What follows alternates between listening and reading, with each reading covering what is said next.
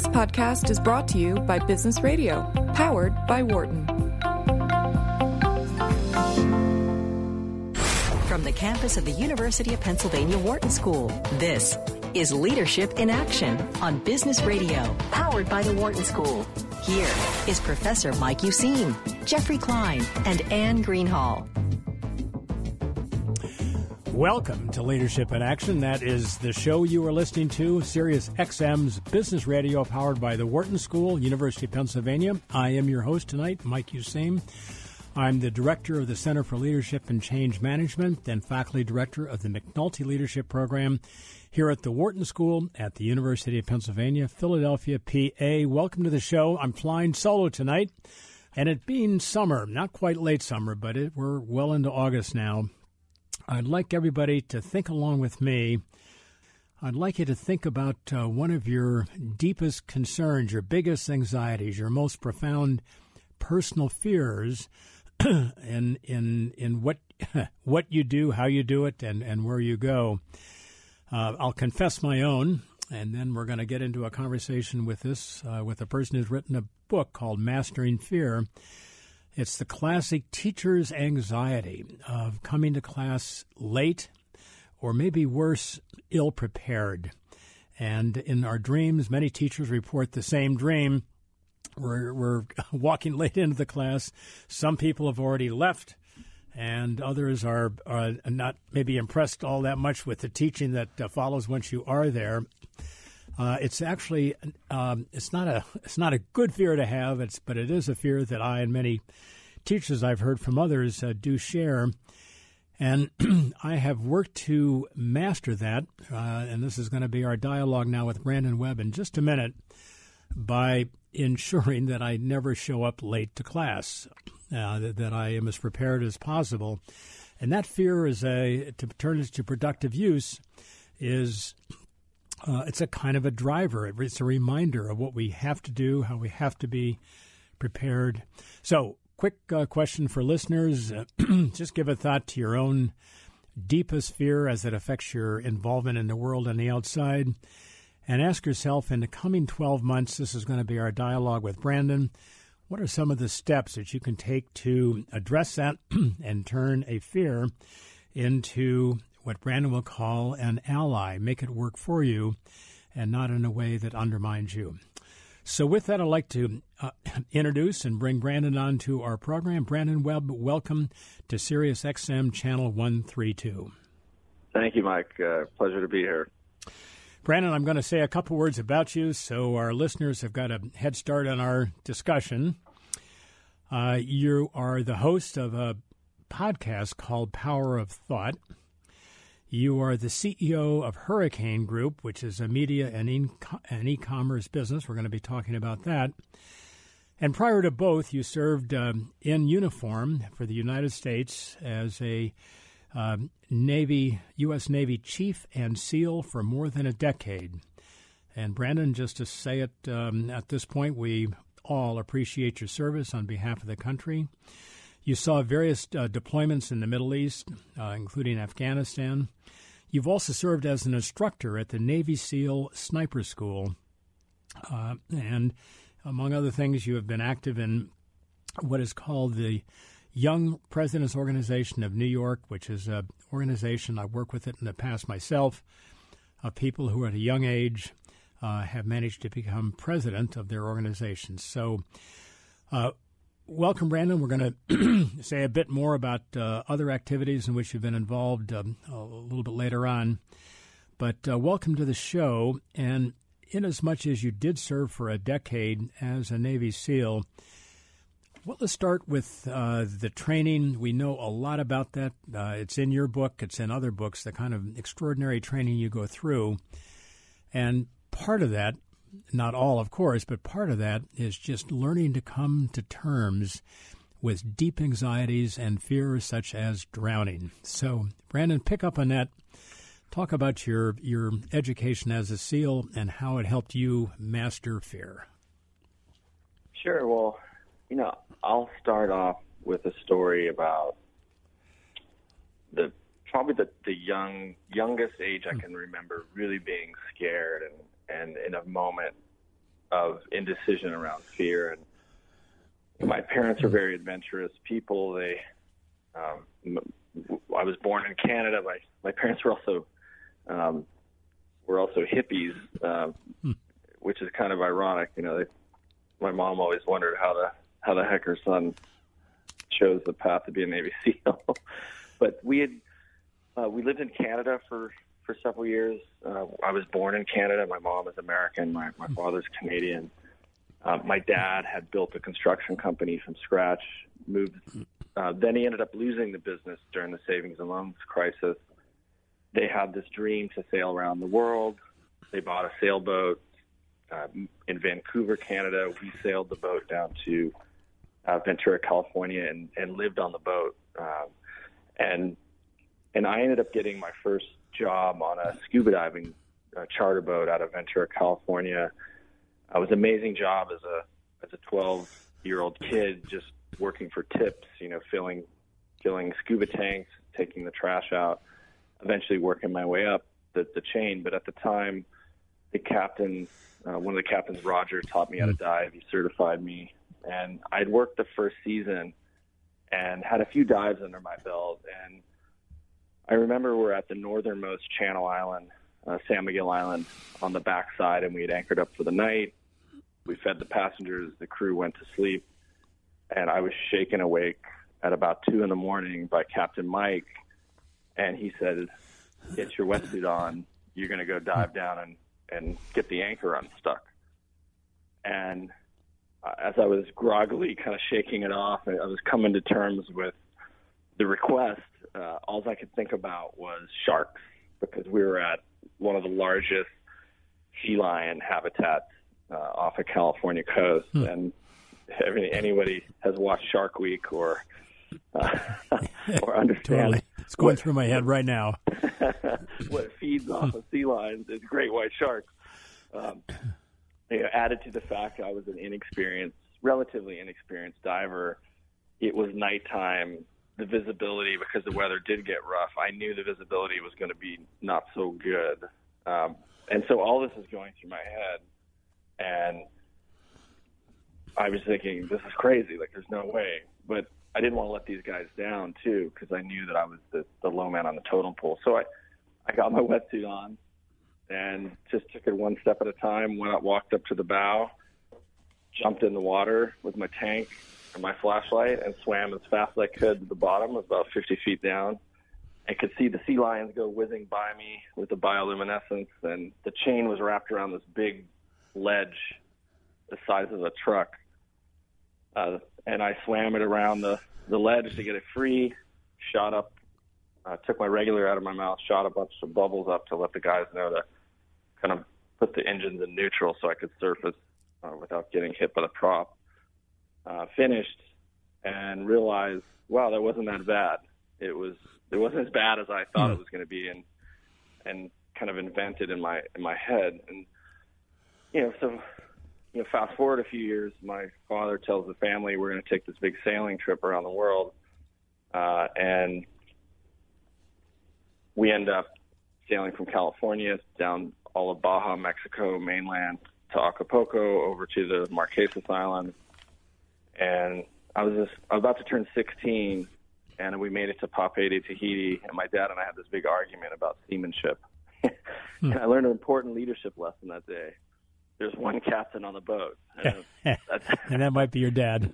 and that was my father, and he told me to get off at 16. He's like, "Son, I think it's time you head out on your own." And being the the stubborn 16 year old I was, I packed a bag. My mom was crying. My sister's crying. I looked on the the board in, in the harbor of Papeete. They had this, you know, board with all these post-its on there. Look, you know, people selling stuff, looking for crew, and I found a catamaran sailing for Hawaii. So off I went, and you know, probably cried myself to sleep the first four or five nights because I realized what the hell I just do. I'm on my own. Maybe $150 in my name and a backpack full of belongings. Um, and you also learn a lesson like what really is important to you when you when you pack that bag. Um, and so, you know, I ended up kind of finding my own way as a 16 year old, and uh, I'd finished school early, uh, high school, and ended up uh, reading a book about the SEAL teams, and that's really what got got me interested in, in the SEALs. Uh, to to kind of jump ahead, what what inspired Mastering Fear was, um, and I'd love to get into business later, but I I moved my business to New York. I I made a friend of mine, Kamal Ravikant. Uh, Kamal's you know amazing guy. Uh, he doesn't look like it, but he's because he's got this long hair. But he's an army vet, um, but was a Silicon Valley kind of insider. Uh, his brother started AngelList. Kamal's involved in many tech startups. Now he runs a tech venture capital fund and, and a cryptocurrency. I think one of the most popular crypto newsletters in the U.S. Hmm. And I got to be friends with him and realized he's terrified of the water. He couldn't swim. He's a 40 year old man, and I I said, come on, come on, there's no way we can be good friends and you not know how to swim, given my background. So I said, let me teach you how to swim. So I, you know, I, I got him to commit for an hour a day for, for a week. I took him to the New York Athletic Club pool, uh, where I'm a member here in Manhattan. And, and before I took them, you know, you, you appreciate this as a teacher. I, I don't think students understand. They they show up to class and you know you start giving a lesson plan, and they don't realize the the preparation that goes into it on the back end. You know, you talk about your fear of showing up late or unprepared because you have to really prepare as a teacher. It's one thing I learned as a sniper instructor. Um, and so I I put a lot of thought into how am I going to overcome this fear of his, and and I developed a program to just take it these small steps and you know, start off very slowly. And then over a week, this guy who who would just grasp for the side of the pool in terror. On Friday, he was doing cannonballs, diving down hmm. ten feet to the bottom without a mask or grabbing stuff off the bottom of the pool. And Kamal gets out. He says, "Look, you you changed my life. Like you, in a way, nobody else has been able to do. You taught me not to swim. You taught me to confront the fear, and and overcome it it's it's always there. But he's like, I've never I've never been able to swim before, and he says you got to write a book about this. So that's that's kind of the uh, the the long answer to your question. Yeah. Um, and, and, Brandon, let me intervene quickly on that. Sure. Looking back on that incident, uh, wonderfully told just now, and it, it opens your book as well. If there is one thing that you derive from that that you've used since then for mastering fear, what would what would looking back? I think it took you four or five days to achieve the full breakthrough with the Kamal. What, what's the one thing that really stands out that you learned or maybe knew but really had confirmed by that experience for helping other people master the inner fears that we all carry around? You know, I think the the process of teaching Kamal was actually a gift in itself because when I decided to write the book, I had to really break down what I saw as uh, the system that I did use to teach Kamal, and it, it involved, you know, the preparation, uh, getting in his head and, and telling him, look, when you go home tonight, you need to think about everything that we did here today. I want you to do it over again in, in your head. I want you to do the mental rehearsal uh, because it's going to help with your confidence.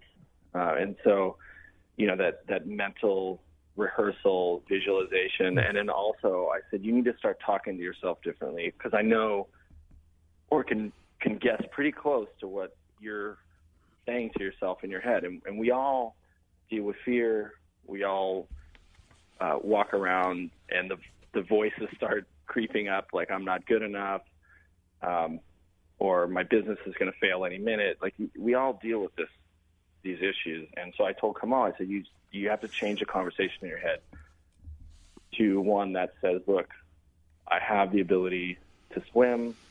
Um, I know I can swim. I have it in me. I have a you know a friend who's teaching me. You know, and so start replacing those negative thoughts with with more of like a positive uh, affirmation mantra or whatever yeah. whatever you want to call it. Um, Brandon, I'm going to remind listeners for just a moment that they are listening to Leadership in Action on Channel 132, Sirius XM Business Radio, powered by our school, the Wharton School. I'm Mike Useem. And I'm in dialogue with Brandon Webb, co author of a just released book called Mastering Fear A Navy SEAL's Guide. Uh, join us if you got a question or a comment. We're at 844 942 7866. And Brandon, to get right back into the, um, the your compelling account of working with uh, Kamal on overcoming one of life's great fears for those who can't swim, that is a genuine fear.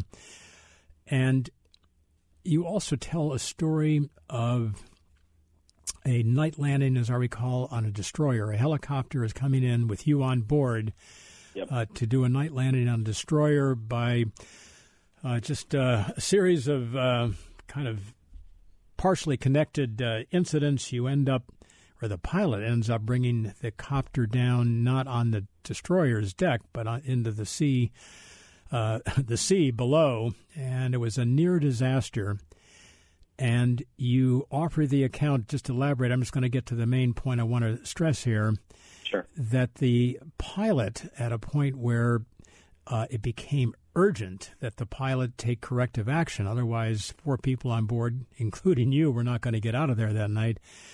The pilot seemed to freeze up, but the co pilot took control, uh, hit the accelerator or the equivalent, and pulled the helicopter up.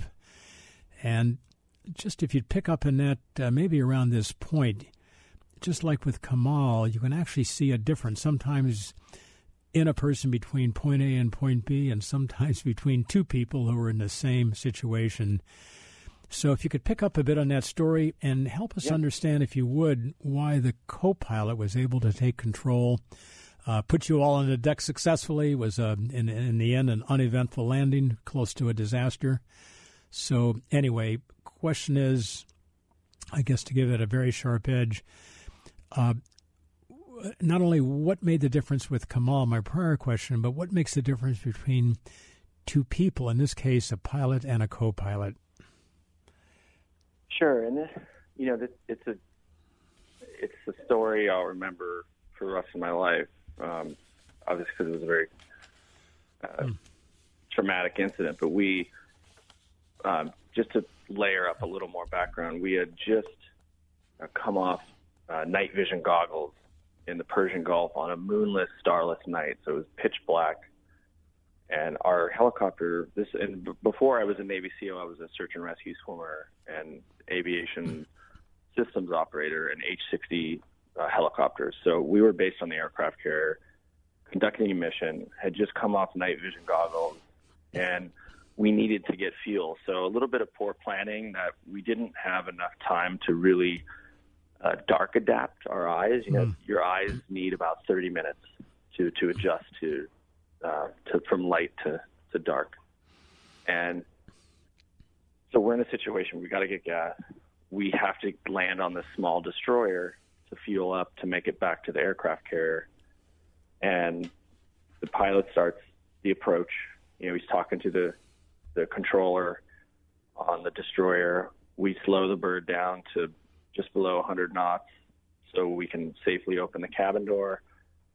Um, I'm with my crewman, Rich. He's a senior crewman. I'm a junior guy. I open the door and and I start looking for the lights, the lineup lights, because usually we assist the pilots. We just act as a second set of eyes, and mm-hmm. and all of a sudden, I just normally you see the lights, the the, the lineup lights down low, and I didn't see any lights. And I look to the nose of the helicopter, and I see this bright light, and I say that doesn't look right. Hmm. And then all of a sudden, the helicopter hits the water. Thankfully, or we all would have been dead probably. Uh, it had slowed down probably to about 20 knots, so it got really slow and low, and and hit the water. Water started coming in the cabin, and all I could think was, "Oh man, I'm I'm not strapped in. Like this is going to be really bad." Because we have when the helicopters crash, you know, the rotors throw debris, and because the rotor's on top and it's top heavy, it flips upside down and down and down you sink upside down. Hmm. And if you're not strapped in, which I wasn't, um, it's really dangerous. And you know, we have a little uh, tiny scuba tank bottle that allows us to egress, but but anyway, uh, the senior crewman and I, Rich, we start yelling altitude, altitude, altitude. um, we could hear the, the pilot Bennett just mumbling something. He was the helicopter commander, and Kennedy, who was the the junior junior guy, but also a helicopter commander himself, was kind of the like he was really liked by the by the entire uh, air crew uh, shop. Um, but he was and he was a he was a really nice guy, but kind of like small and geeky. And it was my first time, uh, aside from uh, a first time of many experiences, I'll say, when I learned you cannot judge a person's mettle mm-hmm. by the exterior because this guy was this goofy technology pilot. Everyone very likable, but he was kind of a goof, goofy tech guy, and he just turned into nerves of steel. Told Bennett, "I've got the controls," and pulled us out and landed us on that boat and and saved us all. Um, and and you know, I don't know, you know, what exactly went into to his training, but Kennedy had something that Bennett didn't because Bennett was way more experienced. Um, but it's something I'll, I'll remember for the rest of my life, and um, I wish I could could find uh, old Lieutenant Kennedy and, and have a beer with him and yeah. thank him. Yeah. So maybe, he, hopefully, he's listening to this and he'll yeah. reach out to me. So, Brandon, you make uh, the great point here by these two examples that some of the primordial things about us, our ability to stay focused, to retain control, to ensure that anxiety works to our benefit and not uh, is not a source of paralysis. And we're going to take a break in just a, a minute or two and come back and get into. I'm going to read here from a quote from your book what individuals who are listening to this program can take from this and do about it. You say, Direct quote here Mastering fear is not about becoming physically stronger or tougher, or more macho, or more aggressive, or more stoic, or more pumped up. It is about learning to identify and change the conversation in your head.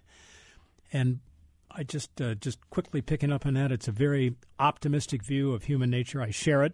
That uh, our our our the the the weakest aspects of our personality or our style or our leadership abilities are are weak, uh, not working well for us.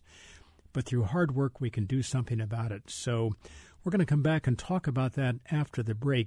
But just to give us a preview, if there's in about 60 seconds here, if there's one factor that you would single out as you watch Kamal make that transition from not swimming, fear of water, into now a swimmer, or help that co pilot get to the point mentally where he could lift the helicopter up, what would you single out? And then we'll pick up on this after the break. I mean, I would just call it courage because, you know, I see Kamal had the courage to, to acknowledge the fear, be vulnerable, vulnerable about it, and had the courage to act. And that's what I would I would signal out. Uh, that's great. What I think relates to leadership is is communication.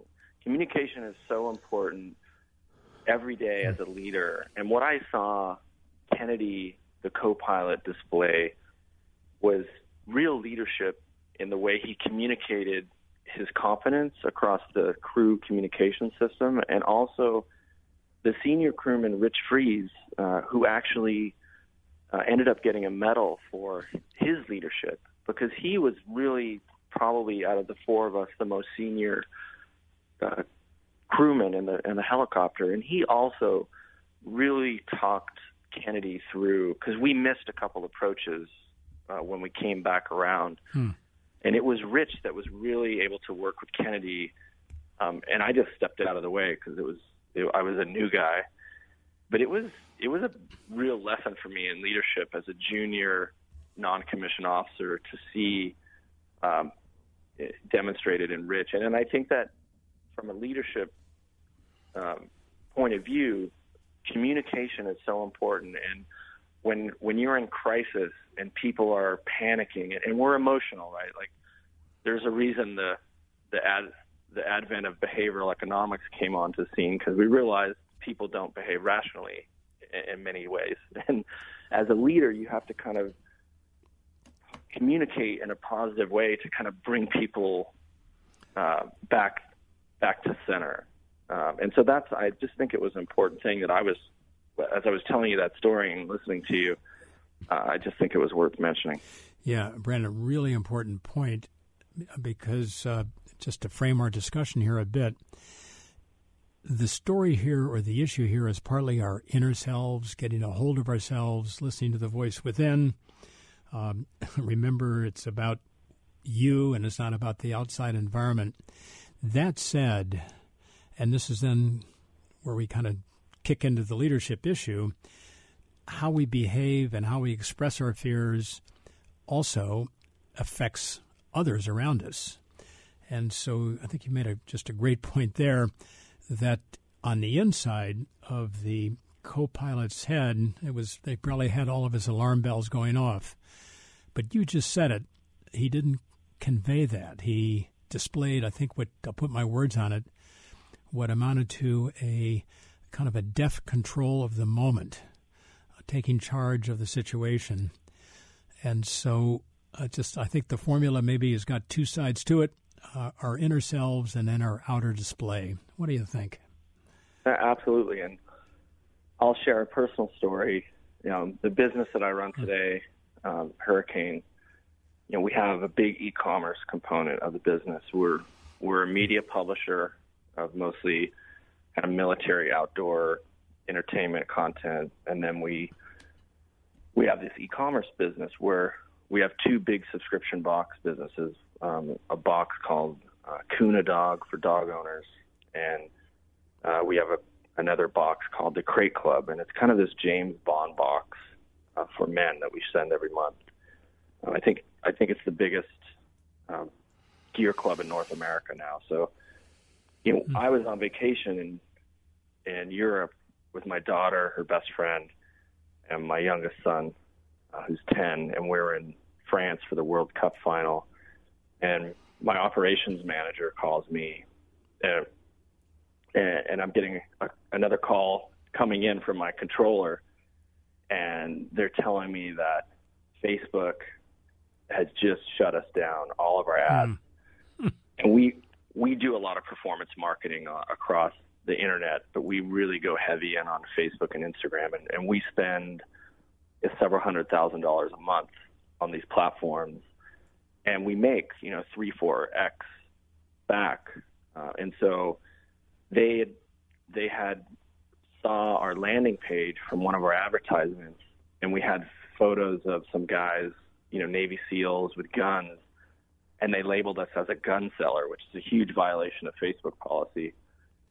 So they shut probably 50 active ad campaigns down completely. And to to start an ad set, it takes a couple days for the ad to take, for the algorithm to learn, for for you to kind of retarget certain audiences. Mm-hmm. Um, so it's just a process. They shut everything down, and all of a sudden we're dead in the water. this and, is your air crash in a helicopter. Yeah, yeah. We've just hit the water, and and everyone's freaking out because you know it took us like a day and a half to figure out what happened. Now we're on day three, and we're you know hundreds of thousands of revenue lost, and this hasn't happened to us before, and everyone's panicking because my controller knows that this affects cash flow because we monitor everything closely, you know, week to week, if not day to day, and it's affecting, you know, the out months instantly, like vendor payments, payroll, uh, you name it. And so, you know, they're they're freaking out, and I'm. Uh, I'll be honest. I I went right there with them for, for a brief moment and mm. started thinking, "Oh my God, my business! I'm going to lose my business. I'm in France. Like, why am I? Why am I on this vacation? I should be paying closer attention." Uh, and then I just said, "Wait a minute. I need to to get it together and think about okay, what's the worst case scenario? Worst case scenario, we don't get any ads up. We have to wait till the first, which is our rebill date, and then we know we got you know thousands and thousands of customers that are going to rebill, and we're going to have we're going to have we're going to be res- revenue positive. And so I just kind of thought about the situation and said, okay, uh, that's the worst case scenario, one of them. So I got my team on the phone. I said, look, guys, we've got really good customers. We've got a strong subscriber base. It's going to be okay. Like we can deploy resources to other areas of advertising. Um, and we have a stable customer base. If we have to make some small cuts, that's fine, but everything's going to be okay. And I could just, even on the phone, I could feel the tension kind of drop mm. from the air. It's great. And and my ops guy Tim said, "Thank you so much." Hmm. He's like, "I I needed to hear that from you," and and and I think that that's what you have to do in a position of leadership. You have to you have to communicate, uh, and they're looking for you as a leader uh, to to make sure that you're ready you know, in any scenario to, to kind of lead them. Because if I had have just caved in and gone in, into despair, um, you know, it would have just gotten worse. Everybody and, else is going to follow it totally. Brandon, yeah, I've got a the, I've got a parallel example that uh, I picked up personally in working with what are called wildland firefighters. These are the people who don't work in cities but work on sometimes federal, state, or local crews on combating fires in the wilderness, uh, many deployed in California as we speak. And a leader of uh, one of those crews that I talked with at great length uh, described exactly those moments akin to your moment when the fire was looking more dangerous than expected, conditions were more threatening than anticipated, and he could detect among his firefighters, these wildland firefighters who are a very hardy group, they were beginning to get uh, more than antsy about the situation. He also worried that um, a, a, panicked kind of reaction was going to be counterproductive. And thus, he's a smoker. He decided to get up on a prominent point. Visual cues are very important in, in this uh, particular form of combat. Got up on a high spot, took out a cigarette, and just slowly smoked it. And it did have the effect, the visual cues worked, of getting people focused and kind of um, recommitted to the task, got panic um, out of there. It sounds like you had more or less the same moment uh, in this particular case. A- absolutely. And the other thing that we always, I learned it in the SEAL team adversity and crisis always produces opportunities like in the SEALs, maybe it's an opportunity to to kind of use the crisis and the and and the typical reaction of your adversary against them. In business, I I told my team, I said, look, what do we learn from this? We learned that we need better margin in our box. So it it forced us to think about really accelerating our product development so so we get a full spread margin. We don't just accept a, a retail margin on the, the equipment that we're selling. It forced us to look at the fact that we were too heavy invested into Facebook. Hmm. You know, and what are the other uh, sites like Google, Pinterest, the other advertising areas? We we went into now the, one of the top video games. We're exploring that game called Fortnite, um, and so it really we got much better because of this crisis, and especially hmm. in, to, in today's environment where technology changes so rapidly. If you look at just how how we use social media in the last five years has changed radically. Like these kids that are on Instagram and Snapchat, um, it's crazy. And it, but it's it's evolution. And if your business isn't reading the tea leaves and kind of watching where the market's going and you're not communicating that as a leader to your team weekly, you're in big trouble. Like uh, I'm an author. I look at Barnes and Noble, and I love Barnes and Noble. I think they're going to be out of business in a couple of years mm. because the market's passing them by, and you you don't have to to live in a city like New York or any metropolitan city to walk the streets and see how ground floor retail is getting destroyed by e-commerce. Like these little businesses are going out of business every day. There's vacancy yep. signs everywhere. Yep. Brandon, hold on just a second. I need to remind our listeners that this is Leadership in Action I'm Mike Useem. I'm on the faculty here at the Wharton School, University of Pennsylvania. And we're in conversation with Brandon Webb, co author of a new book, Mastering Fear A Navy SEAL's Guide. And Brandon, to pick up on commentary that you were just offering, I picked out four points I'd like to just emphasize and then ask you for maybe one or two more. In in mastering fear, making it work for you and not uh, against you, uh, taking this example where you suddenly were cut off uh, in some of your web presence, getting a hold of yourself, first step.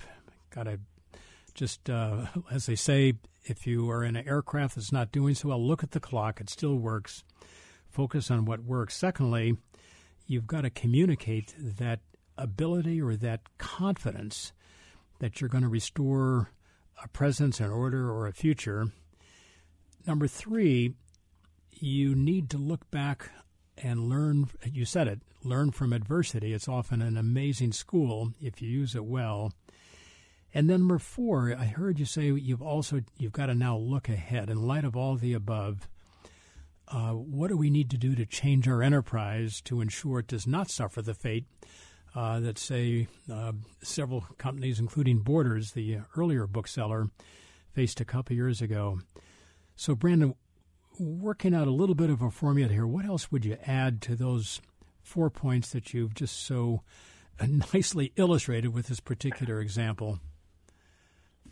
I mean, I, I think you you did a pretty damn good job explaining okay. it. The, the one thing I just wanted to touch on quickly um, on the subject of leadership too is like leader like leaders like true leadership is really tested under fire right? It's anybody can lead an organization that's kind of chugging along making revenue. It, it takes a true test of leadership like a true crisis to really test a, a leader's mettle. And back to the helicopter story you saw the senior pilot in the cockpit was not the one that took charge and demonstrated leadership. It was the junior helicopter commander, Kennedy. Um, and I just think I see a lot of, you know, you see a lot of leadership changes in these big publicly traded companies today. And it's like some leaders have what it takes when crisis strike, crisis strikes, whether it's a PR crisis, um, a market crisis, a recession you can see the leaders that have what it takes to kind of weather the storm because they've anticipated, they have a strategy, they're communicating to the team um, and, and, the outside market in the case of a public company. Um, you know, and, and I think uh, one of the most dynamic leaders of, of my generation is Elon Musk. I mean, the stuff that that guy's done and gone completely against the grain. And I just, I think one of his skills is that he's a great communicator mm-hmm. and a mm-hmm. great visionary and he's able to communicate that and not only inspire people in his in his companies but also inspire the marketplace because you look at a mm-hmm. company like Tesla I don't you know that's losing money but has an extremely strong share price yep yeah exactly uh, Brandon let's think about going from point A to point B in the following sense when you began your well, when you went into training to become a Navy SEAL, you do give the account of uh, a pretty daunting trial. I, I, shudder as I was reading the, the passage. I shudder too. Okay, well, in fact, that's exactly where I'm going because your your ankles are bound, your hands are bound, you're in a pool with a 15 foot depth, and uh, you're asked to uh, sink to the bottom and then power yourself up to get air only to sink back to the bottom and so on. If you could elaborate on that and a particular reference this, this was very graphic in your description. When you were there waiting for your turn, you could hear the sounds of other uh, other of those in training who were struggling, and in some cases simply giving up. You could hear their uh, not cries for help, but you could hear their distress and yet you were willing to go through it yourself, and you obviously passed with flying colors. So, thinking very personally, what gave you that kind of inner strength to stay focused, such that when you got to pull the throttle on a helicopter to bring it up, you were ready to do it later on? Sure. Uh, so the evolution is called drown proofing, and the instructors tie up your hands. Your hands are tied behind your back. Your feet are tied up, and you're thrown into the pool. And you you practice this, uh, but you practice it with, you know, like Velcro straps, so it's not real. Like they use real rope and knots for the test. And you're expected to do a series of, of bobbing, you know, sinking up and down. Then you have to swim with your hands and feet tied, you know, several lengths. Uh, and it, you know, it really tests your mm-hmm. comfortability in the water. You know, fortunately, I had spent probably my from 12 years old on training for this exact moment. So I had I had the practice, and I think I think people underestimate the practice and that they have to still put in the work. You, it's not a video game where you can just enter the cheat code in and, and all of a sudden you have this magic ability. You have to put in the hard work, and the same goes with with overcoming fear.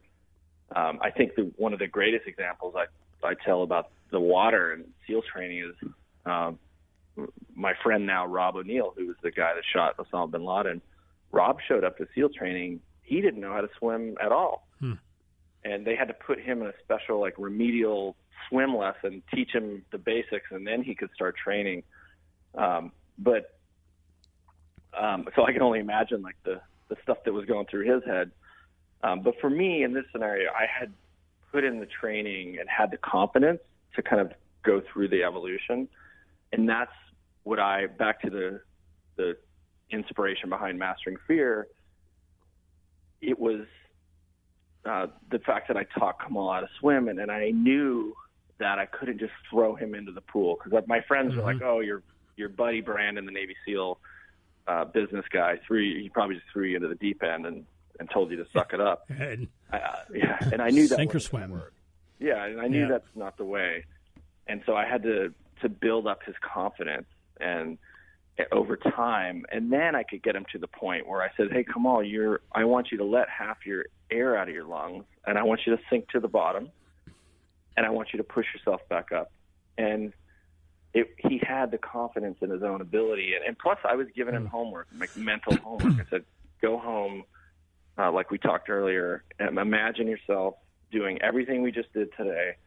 Um, and changing the conversation in your head, and then he was able to to pass uh, my test that I gave him, and and I said, look, I you may not be the best swimmer, you're not going to win any races, but you're going to be safe if you fall over the side of a boat. I know you're going to live, and for me, that's mission accomplished. Yep, yep, terrific. Brandon, this has been extremely helpful. We've got a couple of minutes to go. Let me ask a personal question, and I'm going to end on a more of a leadership issue. Uh, in coming to terms with our deepest fears. We've got to understand them, have to articulate them. And if you don't mind my asking a personal question, what is your greatest fear of that kind at the moment? I'll be very honest. I have two fears. Um, I have my fear as a business leader is that I'm going to miss something in the market, and because I recognize how quickly uh, technology advances um, today, uh, we get a lot of our revenue through e-commerce.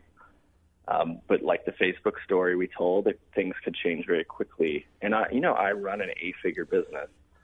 Um, I have almost 100 employees, and so my fear is I'm going to let let them down uh, in some way or not catch something. So I, I reference a daily mantra. Yep. Um, and it's all full of positive affirmations. And sometimes I go to that mantra when I just get a little bit off center, and it recenters me and goes, "Okay, I'm things are okay." And so that's one fear. My my second big fear that I want to share is because I'm a parent, and um, I've lost a lot of friends since 9/11 that served.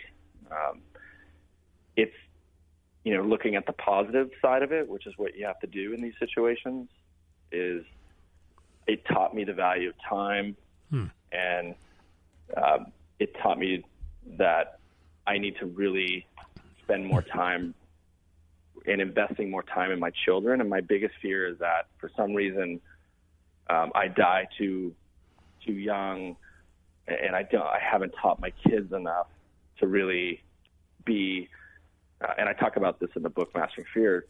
You know that I haven't prepared my kids for everything they're gonna have to, you know, given them the tools to be independent, happy kids and adults in the future. Like that's that would be my Brandon, I really appreciate your directness and candor on that. So thank you. Uh, we've got about a minute to go. A final leadership question then.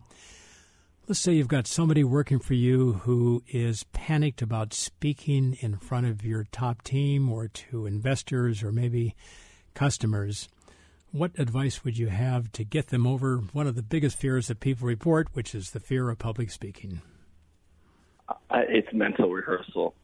It's I've used it for public speaking. It works, and it's preparation. Putting in the the preparation, and, and at the very beginning, when you start speaking in public, you've got to write out that speech, and then your yeah. backup is you just read it, so you don't freeze up. The speech is written; it's in front of you, uh, and then you visualize yourself in those scenarios over and over, the nervousness of it, and then you realize that some you realize in most cases that nervous fear is what you need to maximize your performance. It's why world records are broken, not in practice, but in, always in, com- in the competitive arena and I get nervous before I give a speech and to uh, a group, and I know now I, I welcome it. I've learned to welcome that nervous energy because I know it's going to force me to deliver a better speech. Hmm. Brandon, I have a hunch that on more than a couple occasions, and I'm guilty of the same thing, you have encouraged people to speak up uh, almost spontaneously, a, a, cold call, we'd call it an academe uh, in that it's one way to help people, and I do this to myself to overcome that anxiety. So I suspect you've done that once or twice. Yeah, absolutely. And it keeps people on their toes. It does it ever. so, well, listen, fantastic. A quick final question just to bring it to a close here. Uh, for those who'd like to get a copy of your book, what's the best way to do that? Yeah, honestly, the the best way is just to go um, Mastering Fear on Amazon and my name, Brandon Webb. Um, yep. They they can find me on my Instagram at Brandon T Webb, which is also my Twitter handle. Um, I'm very active on my own uh, social media, so they can they can ask me questions there. I encourage that. I, I love engaging with with my uh, my audience on both Twitter and Instagram. Okay, Brandon. Well, fantastic. Thank you for being on the show. Thank you for your service. Um, read this book, everybody. Mastering Your Fear. Uh, this is Mike Useem. We're going to be back in a few minutes. This is Leadership in Action Business Radio, powered by our school, the Wharton School, Sirius XM 132. For more insight from Business Radio, please visit businessradio.wharton.upenn.edu.